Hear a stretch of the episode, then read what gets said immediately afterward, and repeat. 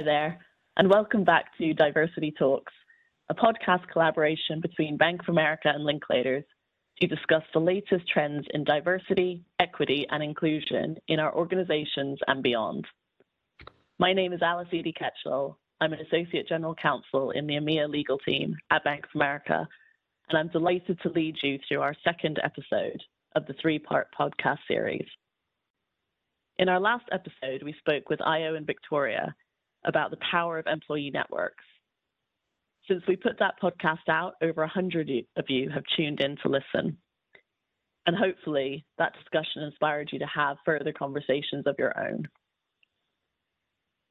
Today, we're continuing to explore DE&I in the workplace by talking through what it means to be anti-racist at work. In celebration of Black History Month in the US during February, our conversation is moving stateside. I'm joined today by three colleagues and committed workplace champions for DE&I. I have with me Tina Green, an Associate General Counsel also in the legal team at Bank of America, based in Texas. I have Richard Smith, a partner at Linklaters, who's based in Washington, D.C., and his colleague Doug Davison, also a partner at Linklaters, also in D.C. So welcome, Tina, Richard, and Doug, and thank you for taking the time to be part of this conversation today. To start off, I think our listeners would be interested to hear your personal stories and why you're keen to be involved in this podcast. Why don't we start with Richard, and then we'll move to Tina and then to Doug. Thank you. Thank you so much, and thank you for the other participants, panelists on this podcast. They are outstanding. For me, this is core to my I've been practicing law now for 30 plus years, um, and it is very exciting to finally see the legal profession begin to embrace and deal with issues of diversity and inclusion. Uh, and I wanted to be able to give something back. So I'm a partner in the DR office. I'm the partner advocate for the Black Affinity Network here in the Americas for Linklaters. And for me, this provides an opportunity to look out for the next generation of lawyers coming through and ensure that they have a great experience. Because when I was coming along as a partner, there weren't many people that looked like me in the partnership. There weren't many African Americans associates in the firm. So now in today's world, I think it's a great opportunity for firms to be able to embrace this because it's great for business, but also allow you to partner with your clients uh, and, and ensure that the next generation can grow and flourish in the legal profession. Back to you, Alice. Thank you. I, I love that phrase. You're looking out for the next generation of warriors. I think that's brilliant. Thanks so much for that. Tina, can we hear from you then? Sure. Hi, Alice. Thank you so much for having me. Um, I'm been really looking forward to this conversation and and uh, um, getting to know Richard and Doug, and I'm just excited to have this conversation with the two of you as well. Um, and I love that you know the next generation of warriors, um, and I think it's really sort of core um, to my why. You know why I'm so passionate about diversity and inclusion, and it's really I started since law school, I think it was my third year in law school, um, that I really became more focused on the retention aspect and the development of our diverse talent. I recall getting a, a winning a scholarship from a, a firm through a litigation skills program that we had, and they asked me, you know, well, what it, you know, we keep losing diverse talent. What do, what what are we missing? And I said, well, give first give them a job and then develop them you know if you want to keep diverse talent this is what you need to do um, and you know that has been really core to my why um, i'm so passionate about um, diversity and the work that we do at bank of america and the work that i've done um, and just the importance of being um, anti-racist in the workplace um, because it really is a fundamental part of being able to um, develop and grow in your careers. Um, and, you know, also very core to your mental or emotional well being, um, which I think is very important. Um, and so that's that's really my why. That's why I'm passionate about it, and I've been that way, um, you know, my my whole career. Thank you, Tina.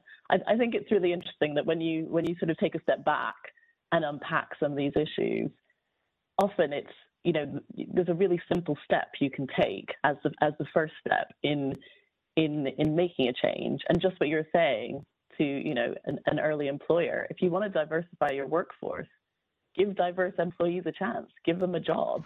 It's so obvious, but but not always the first kind of port of call, right? Anyway, interesting, interesting thoughts. Thank you. So, Doug, let's hear from you. Thanks, Alice. And uh, Tina and Richard, that's really interesting to hear about your stories. And, um, you know, getting ready for this and getting ready for this question about, the, you know, why. It was almost, uh, it was had a therapy session because I don't ask, you know, when do you think about why, why are you anti-racist? Why am I a race champion? Why am I on the diversity committee? Why am I into inclusion and equality? And why am I proactively trying to take the next step after we offer that job, as you guys said, to invest in people to make sure they feel, you know, the love, part of the team, excited as I am about practicing law, which I've been doing now for almost 30 years, Richard. Um, boy, time flies. So why? And, and I, I was reflecting, why am I so into equality? Why do I get so angry? You know, which motivates me to make sure people are doing okay at the firm and otherwise. It's because I, I remember growing up uh, uh, as a Jewish kid um, in a small town in Allentown, Pennsylvania, and I remember playing basketball for the local Jewish community center. And I remember playing the non Jewish teams. And what happened? They threw pennies at us. They called us names. They bullied us. And it wasn't just the kids, it was the parents and I I feel it now just telling you guys a story, the anger, the embarrassment. And I think about that when I think about how important it is to treat people how I want to be treated. And boy, is that simple, right? How we all want to be treated. And that includes, as Richard said, paying it forward, creating opportunities, but really making it part of your DNA. So that's my story. Um, the, I always when I studied the Holocaust, I mean, blacks and Jews were treated uh, especially by the Nazis who wanted a perfect race. And it's another reason that, another thing that motivates me, right? All these things are still so important. And so I'm really happy to, to talk about it with you guys. And I hope, I hope we'll be able to make, continue to make progress. I know some days it's like one step forward, a couple steps back, but hopefully today we'll take some steps forward. Absolutely you want to treat people the way that you would like to be treated. And I think that's that's the fundamental importance there. Thank you for that. So so turning to, to our topic, what does it mean to be anti-racist at work? And and why are we talking about being anti-racist as opposed to being not racist or to not being racist? And and when I was when I was thinking about this topic, I I I was reflecting on that there are there are many ways in an organization, in a workplace, to address not being racist that we've all seen and we've been part of. Um, uh, and to a certain extent, they, they can be um, they can be positive tools in addressing institutional racism or systemic racism. So I'm thinking about things like unconscious bias training, um, about reverse mentoring, about statements from the top committed to um, supporting and celebrating ethnically diverse employees, to uh, supporting Black owned businesses, to substantial charitable donations, to commitments to diversifying recruitment policies um, or practices and, and retention policies and things like that. But, but none of those tools or structures go towards changing the way that people think and the way that certain people view society. And so to me, that is what the anti-racism, that's where that comes in. But but but what are your what are your thoughts on on what being how being anti-racist adds to and supports, I guess, the the overall kind of contention of not being racist in the workplace? And Tina, maybe we can start with you on that one.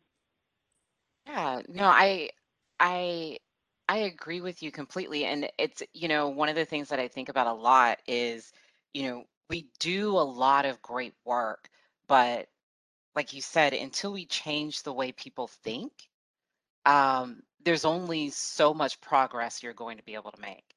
Um, and so I think of it, you know, the difference between not being racist and being anti-racist is really sort of like self and community. Um, and it's sort of okay in myself. Well, I know that, well, I'm not racist and I'm not doing this, but how am I benefiting my community, be it my workplace or what have you, my team? How am I benefiting them um, when I'm not actively being anti-racist? And I think it, you know, it requires action on your part. Um, you know, and I think of it as, um, you know, really pushing yourself into changing habits.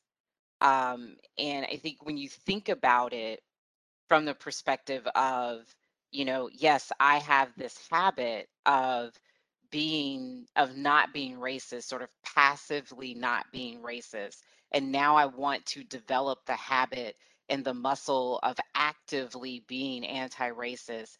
Um, you know, I think it sort of gives a different connotation to it and it helps you think about it and change your mindset about it a little bit. And what do we do when we create new habits? We focus on that, we do the exercise, you know, we repeat, repeat, repeat until it becomes that new habit. And so I think for me, that's sort of the difference is self and community and challenge yourself, challenging yourself to move from passive not being a racist to actively being anti-racist and contributing to your community.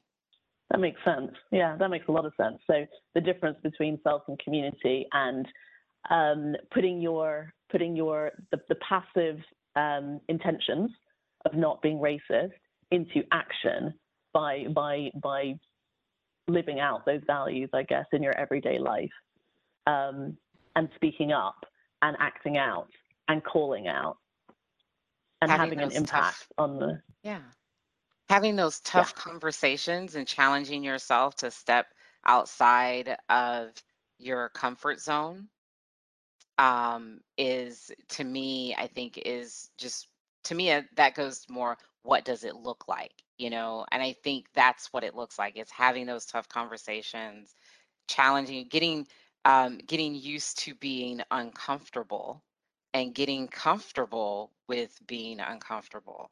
Um, I is I said something to friends this morning. We were talking about going to a new city that, um, and I said, you know, I've never been there. And I said, well, you know, how do they treat Black people in that city? Um, and they were just sort of paused, like, well, you know, like, oh, like I hadn't thought about that. And it was my way of letting them know that as a Black woman in America, when I have not been to a city, that is one of the first things that come to my mind, you know, and getting them sort of thinking about that as well. And then we had that conversation as they thought through that and thought, hmm, it may be a diverse city, but how are they treating? You know, how are they treating the diverse citizens of their city? And so it was sort of having that initially tough conversation with them and moving them into that uncomfortable position of, oh, I do, you know, let me start thinking about those things. I think that is what it looks like. And it's not just sort of calling someone out and slapping them on the wrist and saying, you're bad, you know, it's really educating and raising awareness and being, you know, being a partner um, with you know being a partner with others. Yeah and and i think also putting people into your shoes right? So so as you're saying raising awareness making people realize that actually when tina is traveling to a state or a city that she's not been to before that that is going to be one of the first things she thinks about and and it's similar with me um, and this this is sort of outside of the workplace, but my my family dynamic, my my immediate family is me. I'm of mixed heritage, biracial. Um, my husband is white. My children look white if you put them next to me, and and of some undetermined heritage if you put them next to to my husband. And when we go, so we live in London. When we go to cities outside of London that are less diverse, that thought also goes through my mind. What will people, how will people react when they see us? What will they do when they look at us? Because I do notice that. My husband claims he doesn't notice it, but I do notice it that people stare at us when we walk around. So yeah, absolutely, that is something that goes through my head, but it's but it doesn't go through his head because that's not his lived experience, and he he doesn't think about that. My husband, that is. Yeah. Definitely, and I think yeah, and I think when you carry that over into the workplace, you know, and you think about how when you go into imagine going into a new office um and i think this is you know for any i think diverse talent diverse attorney when you're going into that new job that new workplace how are they going to react to me? How are they going to treat me? And there are so many that are not thinking that and if we were all thinking that and reacting to that how that may change that first day for that that diverse attorney. Yeah yeah exactly.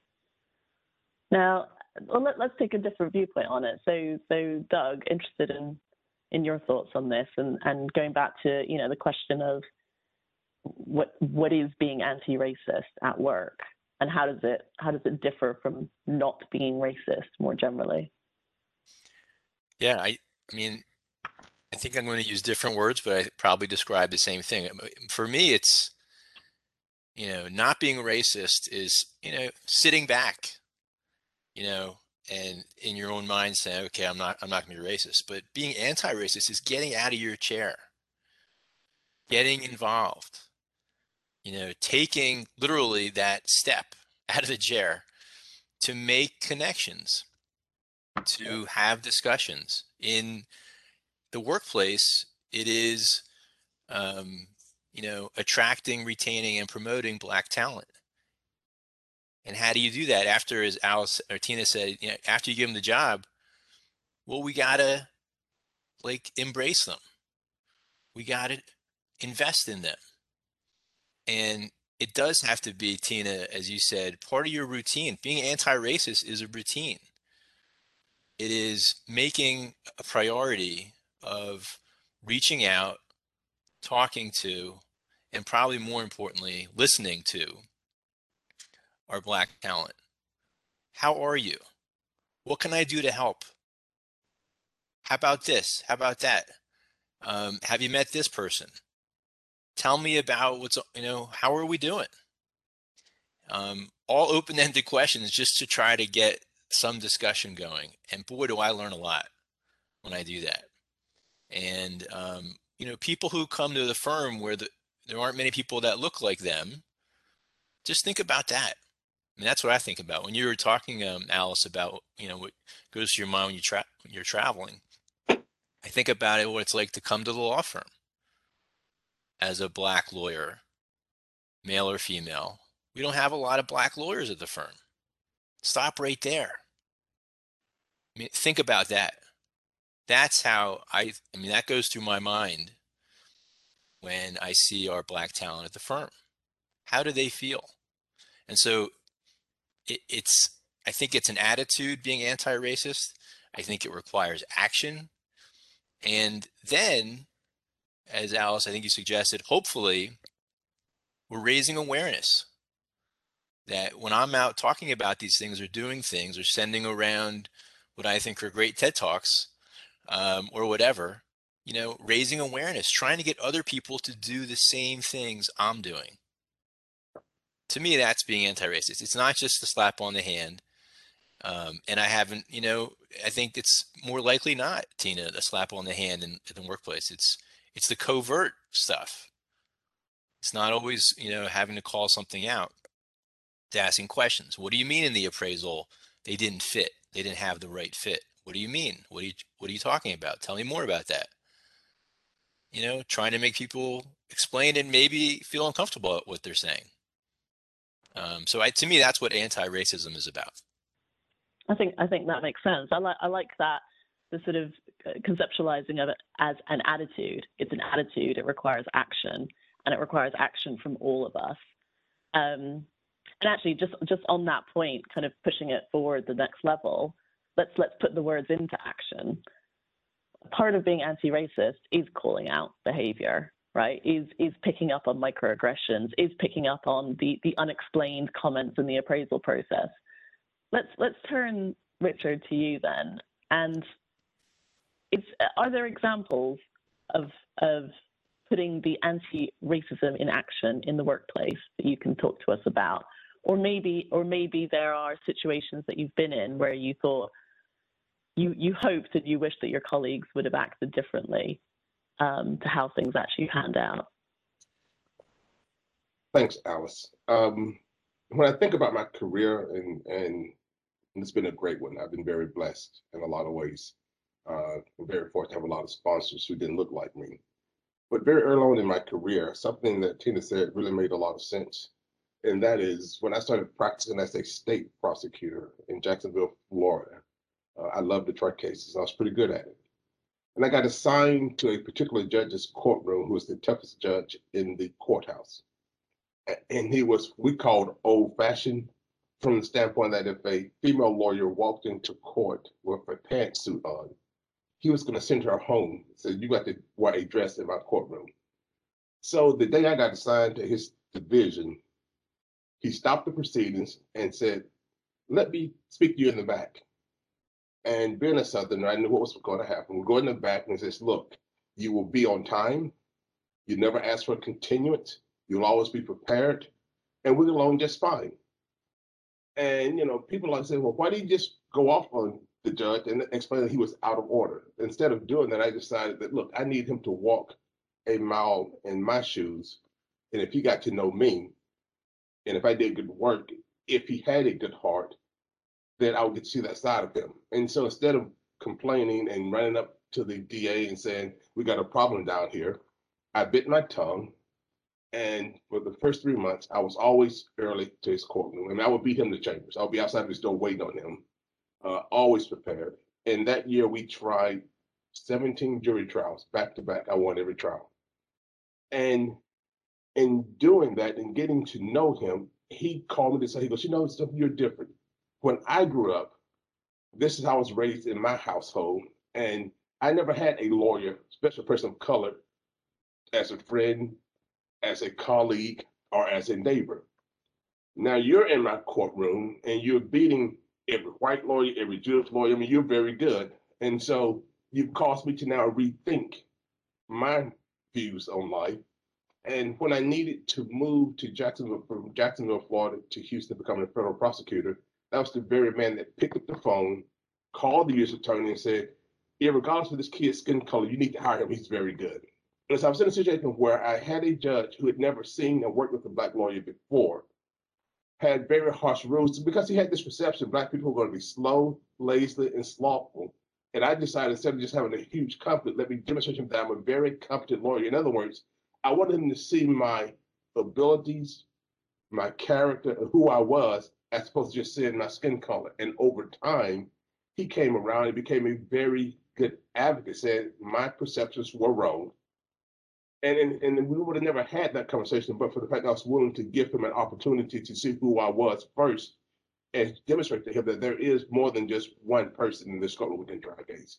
And so I tell you that story to get you to understand that it's been my thought process of making sure that people get to know or walk in my shoes first and see who I am before I would judge their content and the character of their hearts. And then you can have very open and uncomfortable conversations because at that point, they didn't view me as being a stranger that they couldn't talk to. They was, well, this is a black guy never talks. I can have a discussion about race and about my perception, his perception that we could never have before. And then having those discussions, we're able to find common ground. And with that, I meant we both knew that, you know, I was extremely aggressive. He was very aggressive. And we wanted to get the right outcome. We wanted to make sure that the bad guy went to jail. And so we found issues that we could bond around. And it was funny. When I met my wife and got married, you know, we invited a lot of people from the courthouse. The judge actually came to the wedding. It was very odd. And the people are saying, Judge Blanks at your wedding, you know, and he said, I want to meet your mama because she raised you in a way that, you know, I never had that experience growing up. And so for me, we became very good friends. Uh, and he became a very good sponsor. He went from being someone that had real concerns about a black person's capabilities and experience to someone who became, let me help him hone his skills, help him go to the next level because he's got some talent, just needs an opportunity. And so I tell you that just to say that when you've been an anti-racist, you have to understand what that person has gone through in life because they would have had a different experience than you. And then understand that if I give this person a fair shot, then I need to be willing to step up when there's opportunity to make sure they get the right opportunities. And throughout my entire career, when I think about it, all of my sponsors and advocates and mentor were Anglo-Saxon Protestants or uh, Jews. And I, don't say that to be derogatory, but I'm saying that because when I was practicing law, there were not a whole lot of black lawyers in Houston, Texas, or in McAllen, Texas, or in Jacksonville, Florida. And so you very rarely saw someone that looked like you across the table. So you had to learn to make sure that you could build relationships with people so they could understand who you were to get them comfortable to have a very tough discussion. But once you had that discussion and they came to know you, then it became incumbent upon them to check their implicit bias and to ensure that when opportunity came along, you got a chance to compete for the opportunity. Why not I stop down, Alice? I've said way too much. No, not at all. I was enjoying the story. Um, but I think what, what I take away from that is it's really important to build relationships, and and that goes for all employees, right? So it's it, definitely um, building relationships, building networks, that's important across your professional career. But actually, in terms of furthering the the the desire to be anti-racist, it's also stretching across whatever cultural divides you know people perceive, and Absolutely. giving everyone a fair shot. Absolutely, I think when it comes up being anti-racist when you see someone that doesn't look like you. I mean, I just did it yesterday. We had an associate that I haven't hadn't taken off the lunch. I've been here like four months, and he's Asian. And so I and said, we need to go to lunch.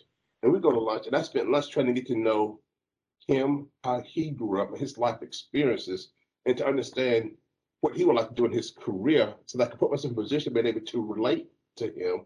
And we had a great, I mean, he's hilarious. We had a great time talking because, you know, he's telling me about, you know, families from Taiwan, grew up in, you know, Salt Lake City, loves to ski. And so it would have been a way for us to mm. bond and we get to understand his culture, his upbringing, and then understand that, you know, he loves to write and he's a fantastic writer. So if we had never had that conversation, I would never get to know what his skill set was, what he enjoys doing. So I try to say, put myself in a position to you reach out first because the social is not going to reach out to you. But if you extend the olive branch and you reach out to them, you get amazed at what you can learn about them. And then to be in a position to say, oh, if that's what this person likes to do, let me not see if I can find opportunities for him to work on what he wants to do because I can knock on somebody's door. They may not be comfortable knocking on that partner's door. But I can say, look, I've talked to this kid. He's great. He's got fire in the belly. He loves to write. Let's try him out on this particular project. So when you're being anti-racist, then I'm gonna get out of my comfort zone, reach out to somebody that doesn't look like me, find out a little bit about them, become comfortable with them, and then try to find a way to help promote their career to get others to take a look at that person who they may not otherwise take a look at. Because we all grew up differently and we come from different worlds. And so you can break down those barriers, it makes it a lot easier to be an active anti-racist, which means you can step up at the right time and speak out when someone needs to say something. That's right. That's right. And that's sponsorship and action as well, exactly as you're saying. I'm going to give this person a shot. I've got to know them. I know what drives them. I think they're going to be good working on this or this or this. I'm going to put them forward. You're in a position of authority and and relative power in in your organization, and so you you do have the platform to be able to do that. And that's you know that absolutely is looking after the next generation of warriors, and that's as the, you were saying earlier. Yeah, and that's the idea because I tell people, I learned very early when someone sponsored me, the one thing I was going to do, I mean, because I had this management partner that recruited me into the private sector. And he was like, I'm going to send you to Texas and they're different and they're very outspoken and very direct. I'm like, look, I grew up in Alabama, so I'll be just fine. And then I meet this corporate guy, and he's like, I'm only meeting you because Joe called.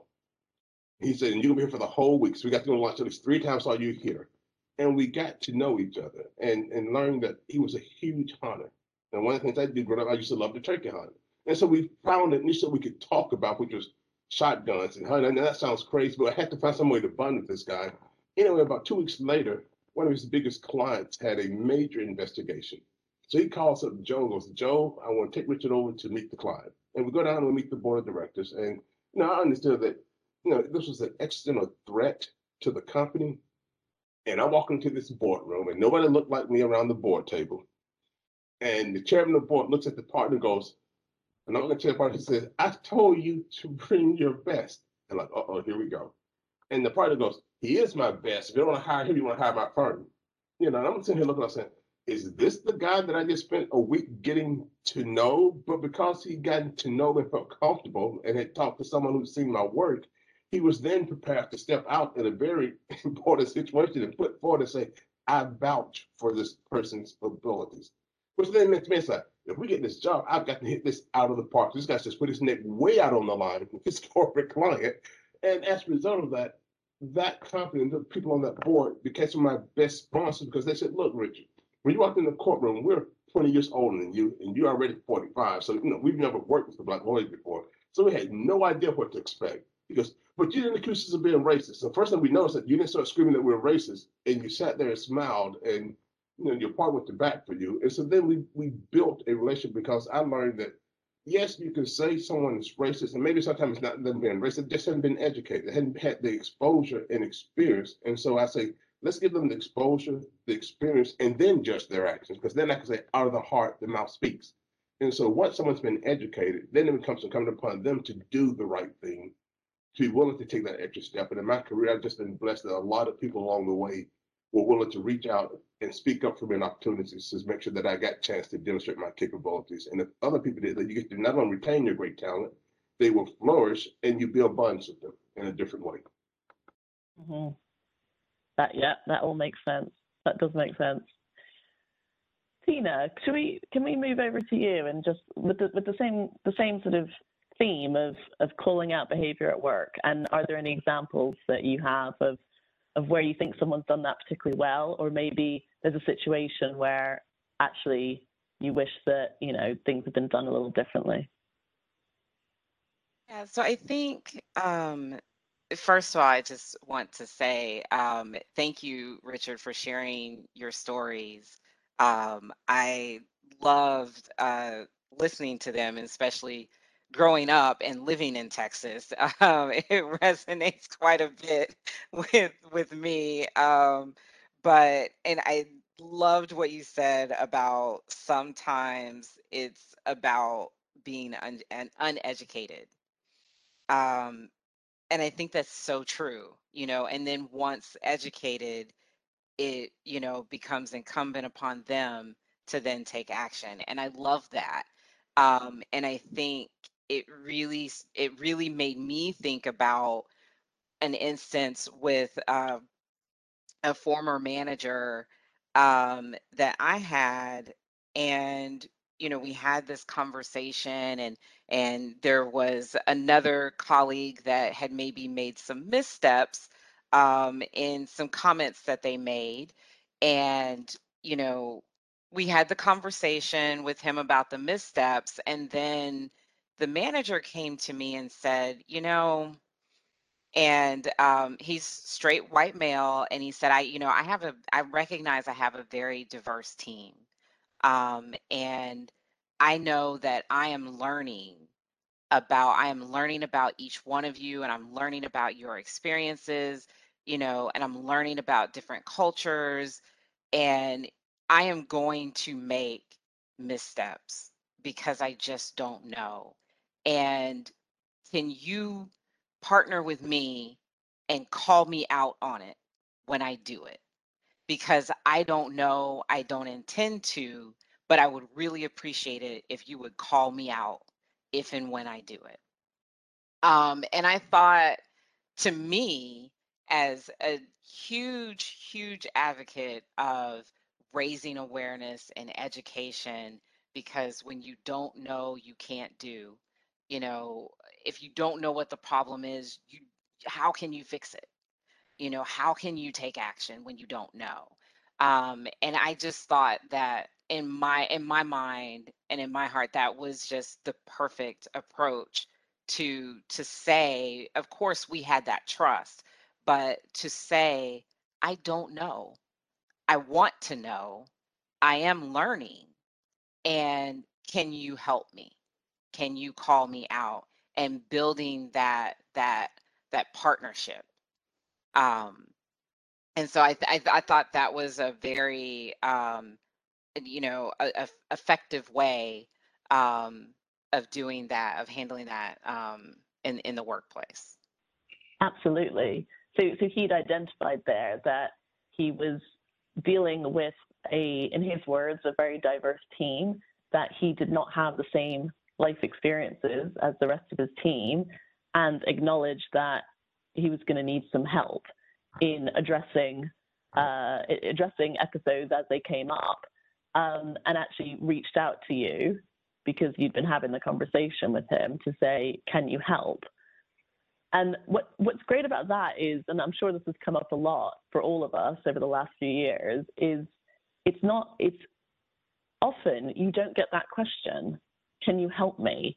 It's more I need to know about this, and you look like you might know about it because of the color of your skin, because of your hair, because of you know some other some other stereotypical characteristic, and therefore you are now an expert, and you are my personal Google. So you are going to tell me what I need to know, and and that certainly I've struggled with it quite a lot over the last few years. I'm sure we all have. Um, it's it puts you in a very difficult situation because suddenly you're being looked at as if you are the world's leading expert on all things to do with um, uh, diversity and inclusion, with ethnic heritage, with differences in the workplace, with um, unconscious bias, with how you fix all of the above, which is clearly not straightforward. Otherwise, we would have all done it by now. So I think that that you know in your story, Tina, the, the manager who said, I recognize that I don't know everything about all of this. I recognize that I need to be educated, to use, to use Richard's words. Um, and please, can you help me? And please, can we do this together, collaboratively? Not you, you tell me what I'm doing wrong, and then you tell me how to fix it. I think, I think that is, that's really important.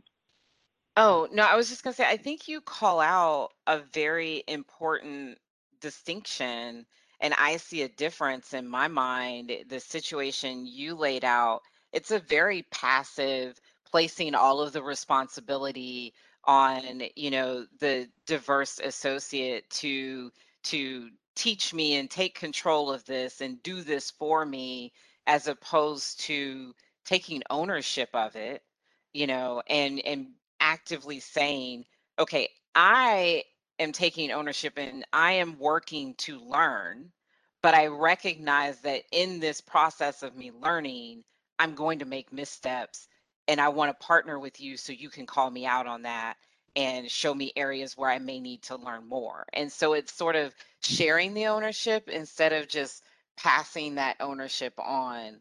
Um, and I think it's important to have the conversation about that distinction and and what you've brought up because I think and I've seen and I'm sure you know Doug and Richard you've probably also seen this in your workplace where you see diverse associates are very frustrated and why is this all on me? And now I have to own all of it you know um and so I you know I think it's important to have that conversation and recognize that difference I think that's critical uh, because if managers didn't take the approach that Tina's manager took, then it is going to drive frustration and division and wedges between the manager or the partner and the associates, and you never build that bridge of trust to get to know one another. And so, for instance, the difference between someone who really wants to change, which is the person that Tina described, versus someone who's just checking a box, which is the person that Alice described. Because someone said, Well, I read this book on implicit bias. I'm like, okay, great. But reading one book or attending one seminar is not going to get to the root cause of the problem because it comes within our heart. And so you have to understand this that I'm willing to be vulnerable and to expose myself and make change. And, and I have to say, look, if someone's willing to open up and be vulnerable, expose themselves, then I'm going to give them leeway to make mistakes because I make mistakes and I have my own personal implicit bias. But if we all understand that, then you can grow and go to the next level and you can have very uncomfortable conversations. So I tell them all the time, look, get used to being in a white world because the legal profession is, especially at the partner level, 2.8% are African Americans, you know. And when I started practicing law, it was 2%. So over 30 years, it's only it hadn't even gone up four percentage points yet. But from a business imperative, if you look at legal departments now, legal departments are becoming, I call it, they're becoming very brown. If you look at the assistant GCs and the associate GCs, there's been a huge increase in the number of African American females, other females of color in those positions. So that tells me in 10 years down the road, that's the next generation of GCs you're dealing with. So you have to understand and have these conversations now to be competitive in the workplace, not only for talent and recruitment, but also to get business. And so a smart law firm deals with the issues now so they can build a robust and diverse team to meet the demands and the requirements of any client in this area. Alice, the, the point you mentioned, um, and I think Tina confirmed about putting all of this on a black associate you know having eh, i'm so aware of that after having talked about it with a black associate. You know when you say well how are you doing? And, well, i feel like every time there's something to be done i have to do it.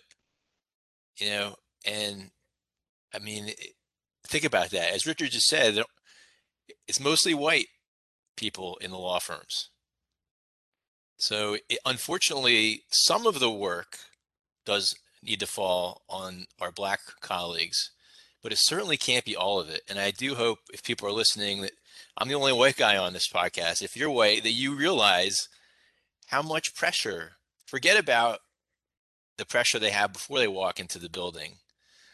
But in the building, you know, the amount of pressure they that our black colleagues feel um, for helping us get through this to improve this is immense.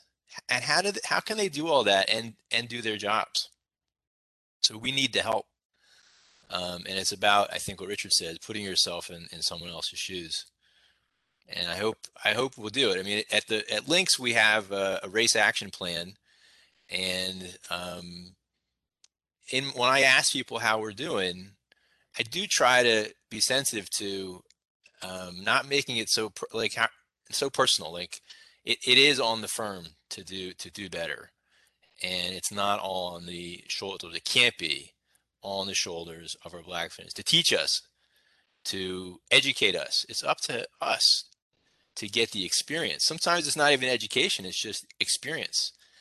Um, right? When people just don't have the experience with other people who aren't like them, don't look like them, aren't from the same you know schools as them don't live in the same neighborhoods as them. So there's, there's a lot of i think different levers that create the difference you know besides the color. Exactly. Um, right? There's a lot of levels of this.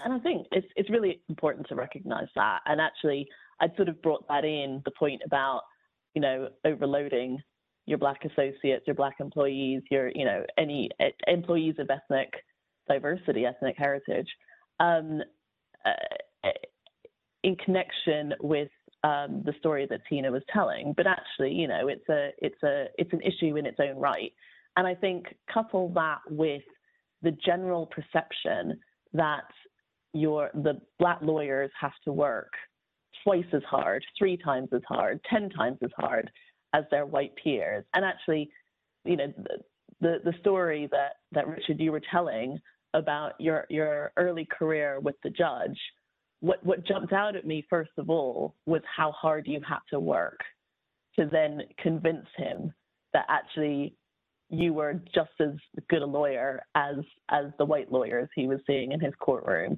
And once he got over that hurdle of realizing that you weren't slow, that you weren't intellectually inferior, that you weren't going to um, miss deadlines and you weren't going to be late to his courtroom. Once he realized that, then he could see beyond the, the probably the, the background, his own background, and what society had taught him when he was younger.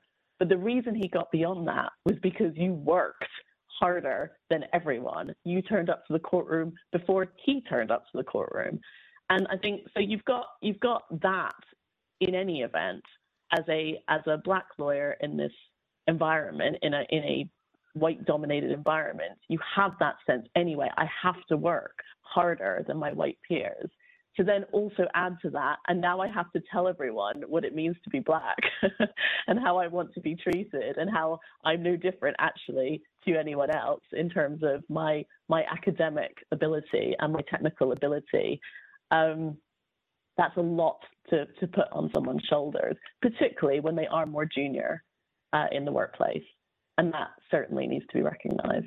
And I think that just ties in again to the whole concept of, of being anti racist, that in your work allocation practices, in your appraisal um, meetings, that, that there's a real recognition of that.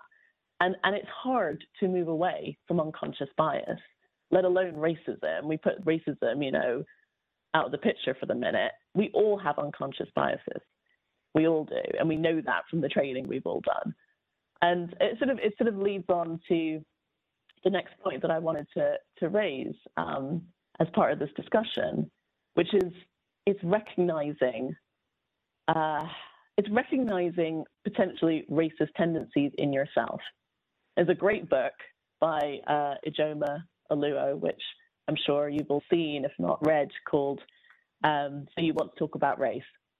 And I only read it recently. And it's she's a Nigerian American um, author, has uh, really, really sort of it's not even insightful. It's so it's so straightforward what she writes, but it's really it does resonate when you read it, um, depending on your background and your experiences. And there's there's something she said, which is Anti-racism is the commitment to fight racism wherever you find it, including in yourself. And it's that bit, including in yourself, that makes you go, oh, no, I don't have those tendencies. No, I'm not racist. Um, and it's it's the the the making the uncomfortable comfortable, recognizing those types of tendencies in yourself. And and I often think for me, right, there's I think we all have a certain amount of privilege in our lives, and it, and it will be on a you know it's all relative, it's all on a different scale. So people talk a lot about white privilege, but there's other forms of privilege. There's light skin privilege. I definitely benefit from that, um, and I'm really aware of that as well. I'm really open to it. I'm really aware of it. But there's there's educational privilege. You know, did you have access to education that others haven't? There's your lifestyle, your upbringing, that type of privilege, or your parents um, uh, beneficiaries of higher education? Are they in in white collar professions that they can you know they can educate you in? Or uh, did you have a completely different background? Are you first generation to finish high school, let alone go to university? So this, it's all sort of wrapped into one. I think you, you need to sort of look inwards and realize the the relative privilege that you have had in your own life, and then apply that lens to daily interactions with others but I'm, I'm interested in your thoughts on that. And, and maybe with that, um, we can start with Doug. No, I agree. That's really, you got a lot in there, Alice. I agree. Um, but in, when you talked about looking inside, you know, that we all have unconscious biases and it's so true and probably hurts to admit. Uh, and it makes me think about um, I was in before COVID. We used to travel a little bit around the world, and I was in South Africa. And I remember walking between the hotel and the office. Had to go through like a mall, and um, everybody in the mall was black. Everybody that worked there was black. Um, I think I may have been the only customer. It was like early in the morning or something. And I just I I remember feeling it I'm the only white person here. And um, I felt like they were looking at, everyone was looking at me. Like, what are you doing here? You're the only white guy. And if, I'm sure they were not. I'm sure they were just looking at me, hoping I'd come into the store or, you know. But I remember that that made me understand, I think, a little bit about how it feels to be, you know, look different. Um, whether it's black, you know, dark skin black, light skin black, whatever. Every everybody's got something. I mean, I certainly feel that way as a, a Jew on certain holidays. If I'm going to temple and I come out of temple and everybody who's not Jewish is going to school or going to work, as I, I definitely feel it then. So I think we all have these experiences, unconscious biases. I hope we would all take a time out and actually reflect on them and learn from them. Um, because I think that's the and and talking about it like this is the only way. Then we bring it into our workplace. I hope, and that's where anti-racism does have, to me, the most useful part is getting, as you said, taking action. I think about forging i'm leaning i'm leaning out of my chair as i say it because i know you can't see it on the podcast but forging relationships you know i think we've all used kind of active verbs when we talk about creating opportunities forging relationships creating routines get out of your chair and help bring people in to part of the community and that's the the one point i want to make and i'll shut up is what do i want people to do that's what I want them to do. I want them, like I know Richard and I do, to get out of their seats and make it a routine to check on our non-white colleagues. Okay, you can check on the white colleagues too. I want everyone to feel the love. But when you're at a place where not everybody looks like you, we got to make an effort to make them feel part of the place and to train them, promote them. Then we're going to solve the retention issue that I, we did start off talking about. It's a big, big problem. So back to you. Yeah, I, I agree with that. And I, I think just just rounding it off, um, what we, we you know obviously this this the focus of this podcast is about the workplace. The workplace is deeply influenced by society at large. So so we have to take this away to our families, our friends, the way we live our lives, and slowly, slowly, slowly, you hope as the generations pass through, attitudes do start to shift and start to change. So, in, in terms of impacts on your families and, and your children or children in your lives, but what is what is the one thing that you are trying to impart about being anti-racist? And maybe Tina, we can start with you on that. Sure, thanks, Alice. So, um, I have this conversation with my kids uh, regularly and frequently. Um, my son is 19 and my daughter is 16. And we have really focused in on raising them in almost a lot of what we do is preparing them for their future. And so we connect a lot of what they do in high school with what you would do in the workplace. Um, and I've looked, as I've looked around and I see, I don't want my children to behave this way when they get into the workplace. So what can I do now?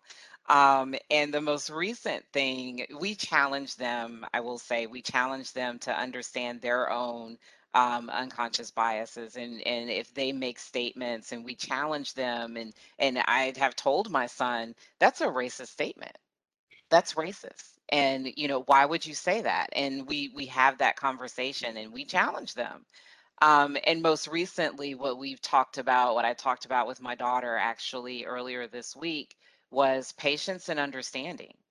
Um, and I think it's a theme that we've hit on quite a bit in this conversation. And what I explained to her is understand that majority of the people that you come in contact with, because she goes to a, uh, it's a diverse school, but a predominantly white school still, um, that they're not seeing the world and experiencing the world through the lens that you are as a Black female in America. And so you have to first have that understanding, meet them where they are, and have patience as you educate and raise awareness about your experience and what you're going through. Um, and so that's what we are really sort of focusing in on with them um, in hopes that they will carry that through not only, you know, um, their educational careers, but carry that into their professional careers, um, carry that and that understanding, um, and employ that patience. Absolutely, yeah, patience and understanding. I think it's a it's a really strong message. Um, Doug, why don't we why don't we move to you on that one? Yeah, I um honestly I asked them if they have any black friends. Who are they? What are you doing with them? Invite them over. Um, and really ask those questions and say, what do you think it feels like to be, you know, a black kid in your class? And um, since I've been doing that for a while, they're used to it. Uh, my two daughters who are 21 and 16. But boy, can you imagine if everybody did something like that? It doesn't have to be the black kid. It could be whatever the the minority in the class. You know, what have you done to, to reach out and connect with that person to make them feel like they belong? Wow. And and how did they react to that? So at the at the beginning of when I did this, they kind of looked at me. Um, but uh, you know, over the years, I I see it having an impact, and they actually have answers. They didn't have answers initially, but yeah, and I know they're friends, and I know what they're doing, and they know that I'm paying attention to it because it's important to me. I think it's become important to them. Yeah. Uh, it's interesting to me to hear that because I have similar conversations with my girls, um, two girls, but they're much, much younger, so nine and six. And even though they have a mother who looks like me, they they still I noticed a few years ago now that when we were reading stories, when we were playing with the dolls and things, they would naturally gravitate towards the white blonde characters in the stories. And when I used to give them the brown skin Barbies, the multiracial Barbies, they were not interested. They wanted the white Barbies, the blonde Barbies. Um, and so that's when I started talking to them about uh, cultural identity, I guess, race, um, not really using those words, but but you know, the the different the different shades of black and white that that you would see in society. And what really really struck me at that point was that even though they had a mother who looks like me, they were still they were still sort of um, they were still affected by by society's views, and that they still thought that white and blonde was was best. And that has changed. That has definitely changed over the years. But I think partly because we've been having these conversations, probably in a in a gentler way, so that they can understand. Um, the other day that their school had a heritage day and they were asked to to come in wearing clothes from you know representing their their heritage. And I, I didn't love it i have to say because my nine year old turned to me and said do i have to dress like a slave? Because that is that's what she's heard about the black side of her family. And and it really struck me then that we, we need to kind of impress upon our our children that it's not taboo to talk about heritage. It's it's you know something that needs to be celebrated, and and we should be interested in in our friends' cultural um, you know backgrounds and and their their maybe their religious practices or their their cultural practices. But by the same token, we can't you can't just assume that everyone has one heritage because that isn't the case. And and I think certainly you know if you if you are of an African American background, you can't point to one African country to say that is where you come from, that is where your ancestors come from. So it's it's a it's a difficult one. It's a difficult balance to tread. But I, I do think that encouraging conversations about ethnic diversity and ethnic heritage is is part of the way forward, so that it isn't taboo, so that you don't say, "Oh, they're black," like that. You know, um, that we're just much more open with each other about these things. Yes.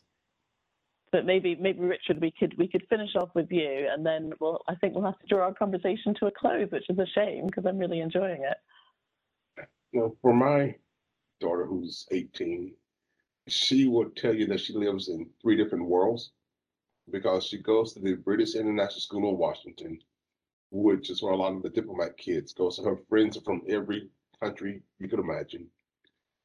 Because you know, when you talk about privilege, my daughter has grown up dramatically different differently than I grew up. Because when I grew up, it was just a single mom, father died when we were young. We all had to work, and so you know, our way out was to go to school, get good grades, you know, go to church, work hard, and hopefully you get opportunities and you'll do well. Well, for my daughter, because her mother's a doctor and I'm a lawyer, we live in a very nice neighborhood. Our neighborhood is um, racially diverse. So she says, well, I live in a diverse neighborhood. I go to a school that's international, and then I go to a black church. So she's like, I'm living like three different worlds. And what we wanted her to understand is that the world is different wherever you live. You have to learn how to interact and understand people from around the globe. And you have to be patient. I mean, when T talk about being patient understanding, my daughter has absolutely no patience. There are times when I've been stopped for driving and she just got, what stop my dad? I'm telling her, please be quiet I want to get out of this and not cause something. And she's like, why should we have to be quiet? And, trying to explain to her, that, look, race still matters in America and you have to be careful how you interact or engage with people at certain times because things can get out of hand. And I want to make sure that we both get home in one piece. So my biggest fear is like when you start driving, I need you to just bite your tongue and listen and call someone, but don't speak out. So it's it's really tough because she's like, I grew up differently, Dad, but now when you tell me when I get stopped by the police, behave this way. When I go to school, behave that way. I'm like, yes, because we have to be able to move through different worlds to be successful. And so, you know, a lot of her friends, it was funny. She's got this childhood friend from daycare, and now they go to different high schools. Oops, white, but they bonded as kids from preschool. And so, one Christmas, you know, the um, the white girl's grandmother came in and was like, "Why do you like all these black dolls in in the room?" And her mother had to explain, "Well, her best friend just happened to be African American." And so, when the grandmother finally met my daughter, then she started sending Christmas presents to both. It was just because they had grew up together as friends. They never viewed themselves as black or white. Just, that's just my friend. So although they're not seniors in high school and go to different schools, they still talk every day. And what the parents got to do is make sure that I wanted their child to feel comfortable come over to our house, and I wanted my daughter to feel comfortable over their house because we knew that they, I mean, racism is something that is taught. It's not something that you're born with. And when you understand that, you can unteach it or cause people to have a different heart, but you can't ignore it. And so that's why being an anti-racist is so critically important in the workplace. And I'll stop with that. I've said way too much, so I apologize to, you, Doug for being so long-winded. I think that's a brilliant way to end. You know, we recognize race is a, so, is a social construct, but it's it's there, it's there to stay, and you can't unteach it. You need to try and and and acknowledge it and educate people about what that means.